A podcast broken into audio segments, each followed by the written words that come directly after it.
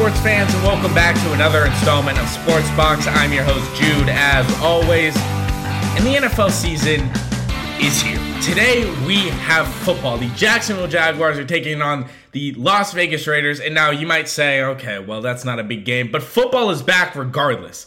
Um, like I said, it's not a meaningful game. It's a Hall of Fame game, so we're not really going to see anybody. In fact, I don't think Derek Carr, Davante Adams, truly anyone that's important for either teams will probably be playing a single snap. Um, but regardless, like I said, football is back in what feels kind of like almost like a fever dream for me. Because I remember a month ago was like, oh, wait, what am I going to be doing? You know, basketball, we had free agency in the NBA, which was really fun.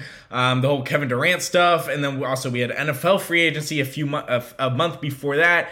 OTAs were kind of ending. So it was kind of that early parts of July where you're like, okay, what do I really do with myself as a sports fan? Baseball's great. Baseball's been great. We actually had a huge trade deadline. We saw Juan Soto shipped off to the San Diego Padres as well as um, so many other players and so many big deals. Joey Gallo came to the Dodgers, obviously not as big as Juan Soto going to the Padres. Um, but I, I, think regardless, a huge packed MLB trade deadline. So so much has happened recently um, that it's kind of made me forget about the early parts of July where it was like, okay, what am I going to do without football? You know, baseball's not really in the swing of things right now. It's great now. It's it's wonderful now. We have training camp back. Training camp's been going on for about a week or so now. Um, obviously the biggest storyline that I'm not discussing today, but I will be discussing is the Deshaun Watson news. Obviously, we all heard over the weekend that Deshaun Watson was going to be suspended six games. Um, the the the judge uh, or the ruling from the judge um, that it should be six games. Now we kind of felt that after that hearing of six games that the NFL would do some sort of appealing, and yesterday they decided that they would appeal this. They would appeal the six game suspension for Deshaun Watson. Now, I, don't want to go too far into it because I feel if I go into a tangent now, it's probably going to be this is going to be a Deshaun Watson podcast, which I'm not wanting it to be. But from it sounds like is the NFL's looking for a year suspension at the minimum plus a fine of some sort. It it seems the NFL is going to crack down a lot harder, um, whether that be a year, maybe even more than a year. Um, it, really all depends. Now, at the end of the day, the NFL is going to make a decision. Some people are going to love it. Some people are going to hate it. You know, that, that's just the way it goes, and that's what the way decisions are made. You know, you you can't please everybody in this situation. You have to do what honestly is best for what you feel as a league in the NFL do with this type of situation where you have a guy that has 25 cases, and what what do you do? What's the extent? Now. Something common with this is obviously going to relate the Calvin Ridley situation where he was suspended a year for gambling and and as much as I would be the person that be would be like, look at this, this is obviously Calvin Ridley was suspended for a whole year. How can you not suspend Deshaun Watson for you know 15 years? Um, those are two separate situations. Betting on a game or betting on any type of sporting event as an athlete is by is, is written clearly in law that that is illegal no matter how much you spend. So that is your suspension. So you do have to separate those two cases. I'm not trying to defend Deshaun Watson anyway. What he has done and what you know his situation is completely different, and as and it's obviously worse. Um, but I, am not going to get too far into the depth of the Deshaun Watson case. Like I said, there will be a podcast on it once I get more of a um, definite answer of what the what kind of the the sentence is. I don't want to say sentence, but what kind of this the ruling is for Deshaun Watson after the NFL appeals this. I think we'll probably hear more certainty later in towards the weekend um, where you know the, the NFL will get time to make the appeal process and then the the NFL Player Association will come back with their appeal. So I, I think it's it's it's a lot of complicated things right now because of everything that was addressed recently with the NFL saying that they are going to appeal the six game suspension. Um, but I don't want to get further into that talk because I feel as I'm wasting my time, my valuable time with you guys, to be talking about something that I actually wanted to talk about today. And that is the NFC West. Now, obviously, I think it's it's long known the NFC West is probably one of the more dominant divisions in the NFL. Um, honestly, in fact, both Western divisions of the NFC and the AFC probably are the top two most dominant, whether you want to look at it. Um, but I thought it was very interesting because of some storylines that came out. So I'm going to talk about two players specifically today. And I'm going to start with one of them, a rising star in this league. Actually, they're both rising stars in this league, but one true rising star in this league, and that's Kyler Murray.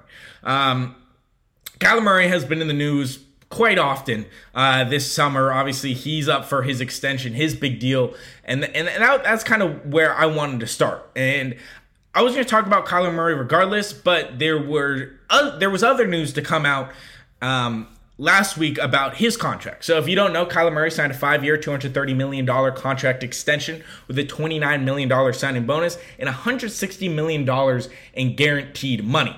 That is an average salary of about 46 million, making him the second highest paid quarterback um, with an average salary. Obviously, Aaron Rodgers ahead with 50 million. But I thought what is very interesting about this deal that Kyler Murray got is not the money that he got, because 46 million to me is well, that's a, a crap ton of money to me. That is not what I think kind of turned heads with Kyler Murray, and it it was more in fact the the written language inside of the contract. Um, and if you live under a rock, obviously I'm going to inform you. There was a clause in Kyler Murray's extension that basically said he's required to complete four hours of independent study um, every week during obviously during the regular season and during game weeks. This it also included that the four hours of Independence Day didn't include time when he was with position coaches or when he was with anything. This is his own time, not counting towards anything that he does with the team. Now, I think this turned a lot of people's heads because it said, okay, that's kind of an interesting thing to put in a contract for a player, um, especially of this caliber. You're paying all of this money. Is that something you really need to even put on the contract? It's almost as if it's known that a quarterback should do that.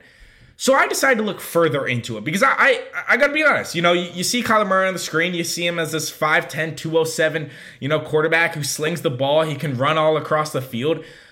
But I didn't really know Kyler Murray from besides the, I didn't know I didn't know the depths of Kyler Murray. So I thought it was interesting to look into him because I felt as if you know, we only look at the football side of Kyler Murray. And and I thought what I found was I thought was pretty interesting. And, and we're getting into the discussion about the whole film and the and the the, the, the independent study because I'm going to tie it into this. Um,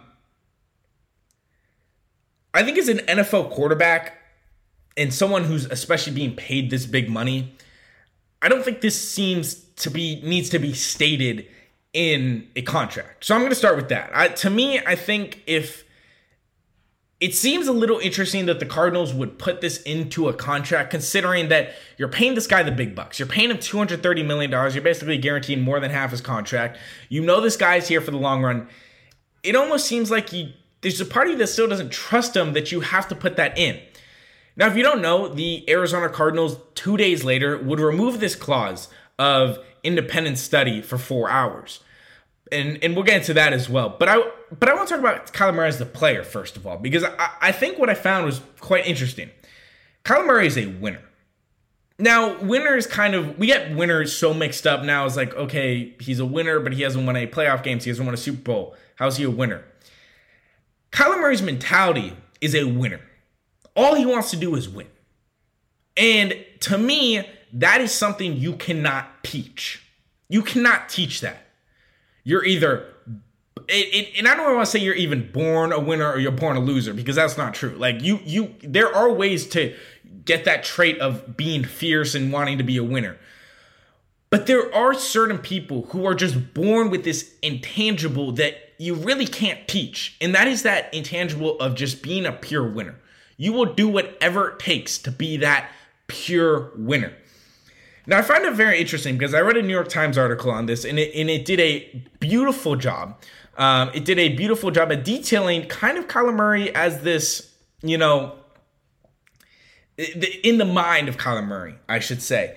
And the one thing I found very interesting from a young age, um, Kyler Murray knew that he wanted to, he just wanted to be successful. He wanted to win. Um, in fact, when he was really young, um, when he was a kid, um, or I shouldn't say kid, when he was in high school, he attended a soccer match at AT&T Stadium. Now, Kyler Murray has never played football, like soccer in his life. He's never really done anything. But when he was there and he watched Real Madrid play, he he told his grandfather, he said, "How long do you think it would take me to become as good as Ronaldo?" Right? He he honestly asked, or sorry, he asked his godfather, "How long do, do you think it would take me to be good as Ronaldo?" And as we all know, I mean, if you even if you don't watch soccer, you know Ronaldo is top, you know, cream of the crop. This dude is one or two best football players in the world. Or I should say soccer players for us Americans. But he asked that and he said, and then when when the Godfather gave the response of, oh, you know, this many years, a long time, he said, "No, nah, it wouldn't take that long." And, the, and that's the type of mentality you could see from a young age that Kyler Murray knew that whatever it was, and, and Kyler Murray was never going to play soccer, he wanted to be the best at whatever it was. When he was older and he would play chess and his and, and, and his godfather or his dad would beat him in chess, he'd go home and practice for hours.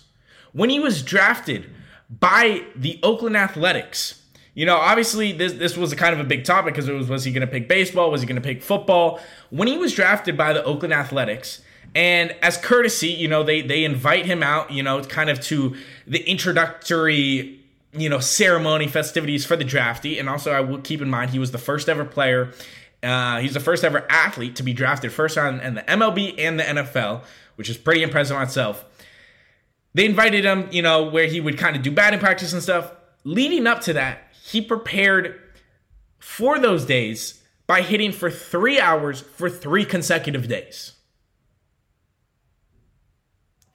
this guy just wanted to win at, everything, at everything. He wants to win.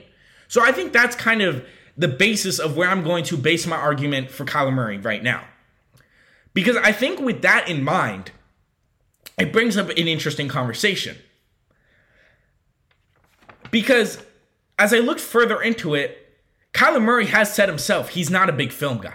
He has. He has said himself. In fact, there is a quote in this article that is very interesting. He says, I think I was blessed with the cognitive skills to just go out there and see, just to go out there and just see it before it happens. Murray also said, I'm not one of those guys that goes, that that's going to sit there and kill myself watching film. I don't sit there for 24 hours and break down this team and that team and watch every game because in my head I see so much. So was it wrong for the Cardinals to put something of independent study? No. I, I, I think the Cardinals saw it as okay, we understand that this guy's in a film guy, but we're also paying you this top tier money, so we need you to still study that film.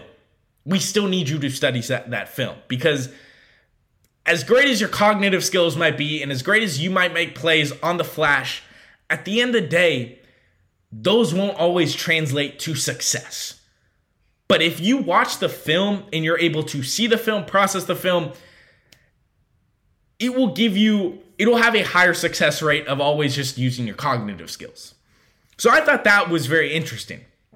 But the reason, like I said, I brought up the winner thing is because what I see in Murray is if you already have that winning intangible as a player, if you already have that ability to go out in everything it might be, and yes, he's a star quarterback in NFL, but even if it's a chess match and you're willing to go and work for hours to become just even a better chess player to beat your dad or your godfather, that shows me that you're going to take whatever it takes to win.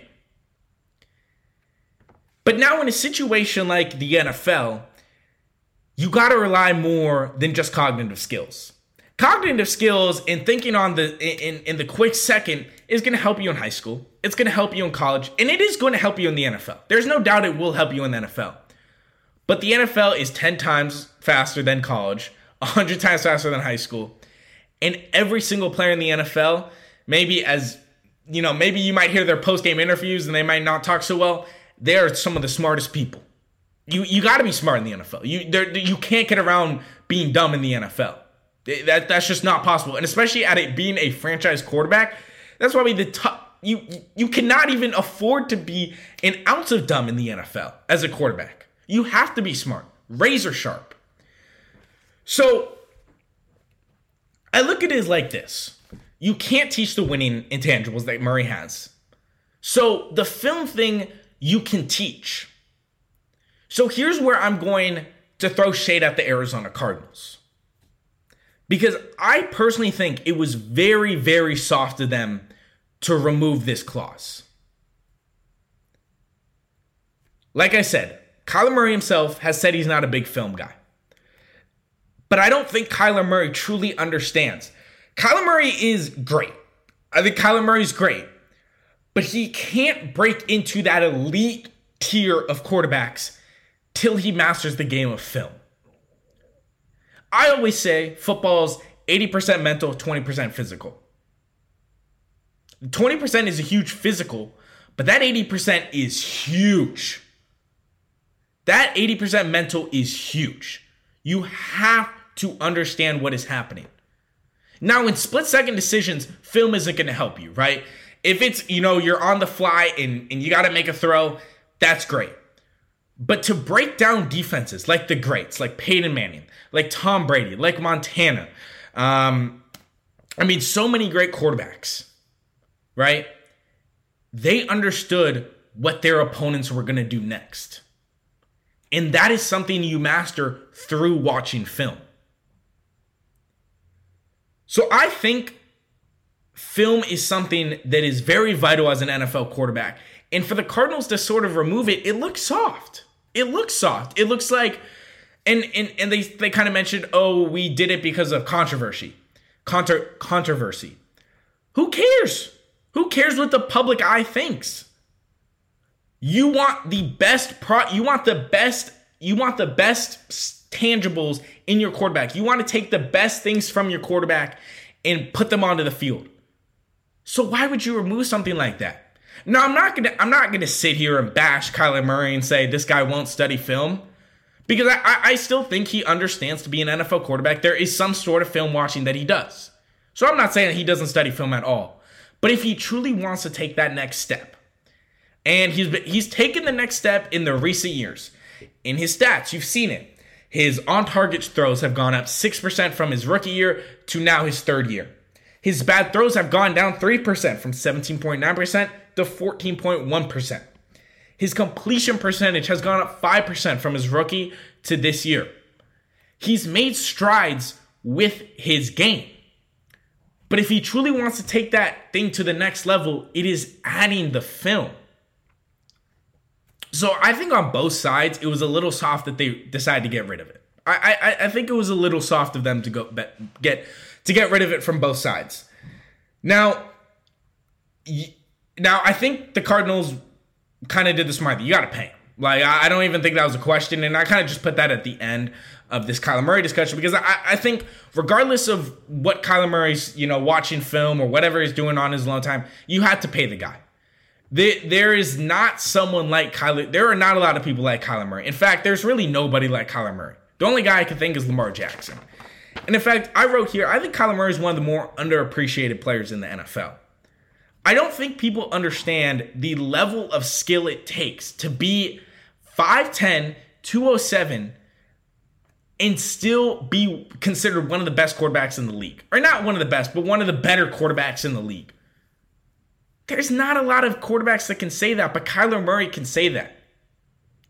So I think Kyler Murray is making the right strides in his game. But if he, man, if he can add that film to his game where he, where it's not just, oh, let me do it on the fly, but I even, I, before I even step on the field, I know what you're gonna do. They're gonna, he, he could take his game to a whole nother level. And the last thing I'll finish on with Kyler Murray is I I think Cliff Kingsbury is actually hurting him. I think Cliff Kingsbury and this air raid offense for the Arizona Cardinals is in fact hurting Murray. I think if Murray went into more of an actual, you know, pro level offense, I think he would strive. I, I think he'd strive a lot better. And in fact, I think it would almost force him more to watch film because in this air raid offense, yes, you got to understand what defenses are doing but at the end of the day, it's like, okay, if my read's not open or that defender's not beat, I'm just going to run the football. And that, to me, that's not an efficient enough offense to really make any noise in those January and February months. But let me know what you guys think about that. I, to me, I think Kyler Murray, he's, he still hasn't hit that top 10 yet, but I think he has a chance to, and I think I, I think he's one of the better quarterbacks, and I, I, think he's one of the more feared quarterbacks, if you ask me, on just with his ability to run and his you know slinging ability.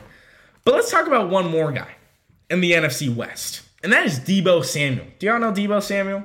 Well, if you don't know Deebo Samuel, you obviously do not know the NFL because Deebo Samuel came into the spotlight this year after a phenomenal rookie year, and I mean a great rookie year where he had 108 100 yards receiving, had about 200 yards rushing.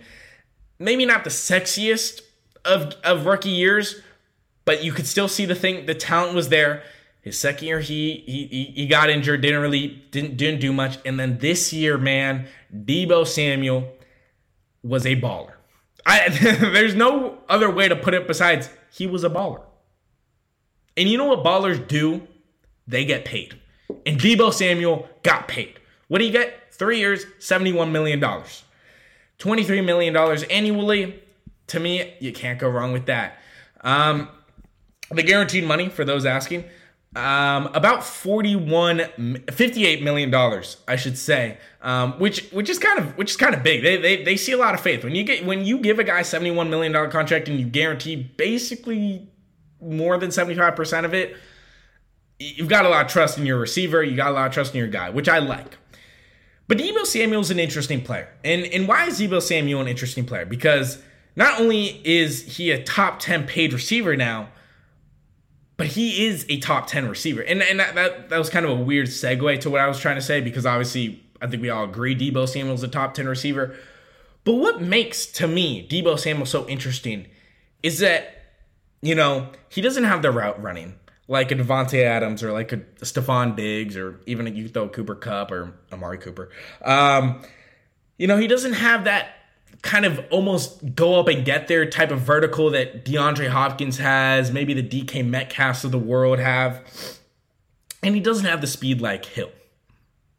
Well, we'll get to the speed part. But for the most part, he doesn't have those kind of crazy, you know, things that when you think of Tyreek Hill, you're like, wow, Tyreek Hill is fast. I mean, he's one of the he's the fastest dude in the league. He's not the well, he's not that insane route runner that's gonna break down his defender in a route, and he doesn't have that, oh, I'm just gonna snag it over you type of, you know, vertical.